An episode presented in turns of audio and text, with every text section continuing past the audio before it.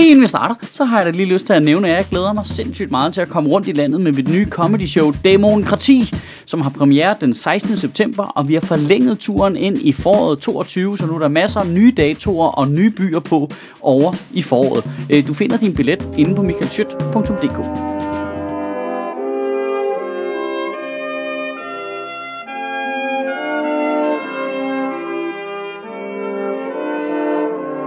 Goddag. MeToo-bølgen, den ruller videre, ikke? Kan I huske, at den ramte helt til at starte med, og der gik 14 dage, og der var klummer i Berlingske Tiden hele tiden med, er MeToo gået for langt? Hey, faktisk er der slet ikke særlig meget sexisme i Danmark, så skal du prøve at bo i Afghanistan. Jamen, hvor de klummer han nu, ikke? Ja, jeg, jeg synes, det er lidt stille. Man hører, man hører ikke så meget fra den fløj der med.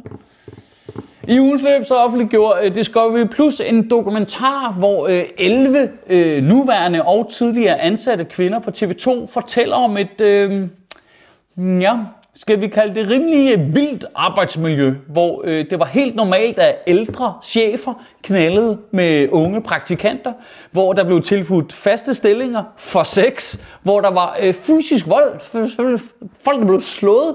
Øh, generelt så den der øh, dokumentar, den fremstiller øh, TV2 i nullerne, som om det er noget, der er taget direkte ud fra Wolf of Wall Street eller sådan noget. Ikke?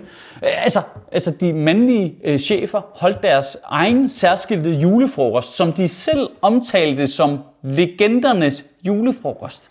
Altså, det er så cringe, så det i sig selv vel skal gøre, at du aldrig bliver ansat nogen steder for helvede.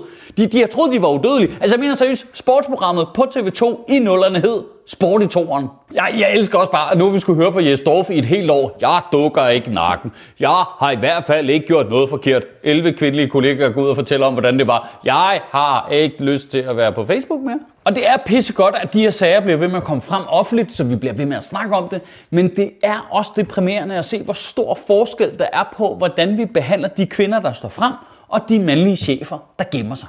Altså hvis du som kvinde i, i dag, øh, 2021, i Danmark skal stå frem med en krænkelseshistorie, så, så altså, din indbakke bliver bare bombarderet med ubehagelige beskeder, altså, og du bliver beskyldt for alt muligt lort. Det er, jo, altså, det er jo nærmest som om, at man skal være forberedt på sådan en form for sekundær krænkelse, for at gå ud for at snakke om den første krænkelse.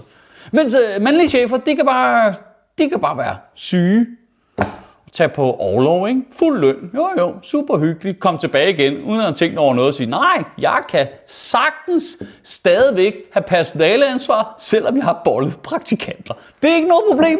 Altså, det er fuldstændig mindblowing for mig. For altså, hvad? Okay, okay, prøv lige at forestille dig, at du skal til øh, jobsamtale på BT øh, med Michael Dørby. Altså, helt legit. Hvordan håndterer du det som kvinde? Nej, men vi har tæppet Velociraptor. Bare roligt. Prøv at gå ind til den. Prøv at gå ind til den. Der er lidt spændende mønster i, når vi kigger på de der øh, krænkende chefer. Der, ikke? Nu, nu er det på TV2, og så er der DS Pico, og så er der Københavns Rådhus, så var der flere politikere, så var der øh, Landbrug Fødevare, så var der øh, Søfartsbranchen har haft nogle grumme nogen, så er der, der er masser, og så videre, så videre, så videre alt sammen øh, mænd i 60'erne. Ja. Øh, altså, hvor den korrekte generationsbetegnelse er boomer. Det er faktisk endnu mere tydeligt, hvis du ser øh, øh, steder på øh, sociale medier, hvor man diskuterer MeToo, så kan du se et særligt sæt kvinder, der forsvarer mændene og siger meget, meget grimme, nedladende ting om de kvinder, der står frem.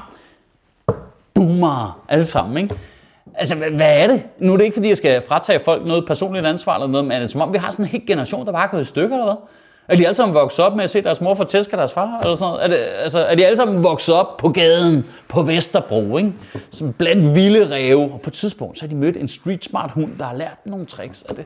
Altså man får næsten fornemmelsen af, at nu er vi ved at være igennem det her, og vi tager Jes Dorferne, og vi tager Jens Gårdbord og slipper dem fri ud i naturen, så skal man skulle lige passe på med at køre på tværs af altså, Vesterbro sådan en sen nattetime, ikke? Så kan du lige fange en tidligere tv-vært i billygterne, ikke? Bare næsten med at spise ud af en skraldespand eller eller andet. Og så kan du lige høre den viske, og så over til vejret med Voldborg, inden den forsvinder i natten. Jamen, kan vi da ikke bare stoppe op i to sekunder, og så bare lige, bare lige forholde os til hele det der mystiske, ej, unge mennesker har faktisk en syg drukkultur. Ej, unge mennesker har faktisk kigget for meget på deres telefon. Ja, ja, ja, men er der nogle unge mennesker, der har brugt en advokatundersøgelse til at dække over seriekrænkere og voldtægtsforbrydelser? Altså, det, det er totalt et mønster. Hvor, hvor er politikerne henne der? Altså, hvor, hvor, er, hvor er lovgivningen? Hvor, øh, Altså, det er jo en epidemi af krænkelser. Det, der har været så mange sager nu, for helvede. Altså, så, så laver der et eller andet. Altså, restriktioner bare. Hold fucking 4 meters afstand med din pik. Altså, dobbeltstraf til folk over 60. Jeg, jeg mener bare, altså, indvandrere skal bare fise i det forkerte toneleje. Så er der en ny lovgivning i morgen. Det kører bare bang, bang, bang, bang, bang. Men der var en hel generation af mænd, de kan bare gå og rave på damer og bare... Ah, ingenting. Nej, vi gør ikke nu. nu. Og svaret er selvfølgelig, at det i overvejende grad er de samme typer, som er dem, der laver lovgivningen. Ja, i ugen der kommer, der synes jeg, du skal tænke over det her. Der er noget lidt skægt i, at vi lever i en tid lige nu, hvor øh, vores land øh, bliver ledet øh, af en regering øh, på en måde, som er ret. Det er med øh, hårdt sprog, det er med forhåndelse og ting, der er meget, meget værre. Når du ser øh, øh statsministerens øh, departementchef Barbara Bertelsens sms-korrespondancer med sine medarbejdere, Altså, så, så, ligner noget fra en fucking Scorsese-film. Man bliver sådan lidt, er Joe Pesci ansat i statsministeriet? Altså, når man fra sit arbejdstelefon kan få sig selv til at kalde direktøren for øh, Serum Instituttet for en fejl kujon. Altså, det, det, det, det er jo så... Og endnu værre, og det er faktisk endnu værre, for det er en ting, der er det. Men at så statsministeren gået og legitimere den måde at være leder på, ved at sige, lev med det, der ryger en finger af panden. Hvad i alverden skulle så forhindre alle mulige andre chefer i at gøre det samme og undskylde deres vanvid på samme måde? Altså, når chefer på TV2 har kaldt alle praktikanterne for en buffet, altså, og tale åbent om, hvordan deres røv ser ud. Nå, men det er jo bare en frisk tone, ikke? En frisk tone, ikke? Altså, når Landbrug og Fødevare bruger en advokatundersøgelse, fuldstændig ligesom statsministerens eget parti, til at undertrykke, hvad der egentlig skete i en grad, så en af direktørerne ender med at sige op, mand. Altså, hvad, øh? så skal de bare leve med det, eller hvad? Prøv, prøv, jeg, jeg har bare sygt behov for at sige højt, at hvis du oplever sexisme eller psykisk vold på sin arbejdsplads, så skal du ikke leve med det. Så skal du sige noget til nogen en fucking fart, mand.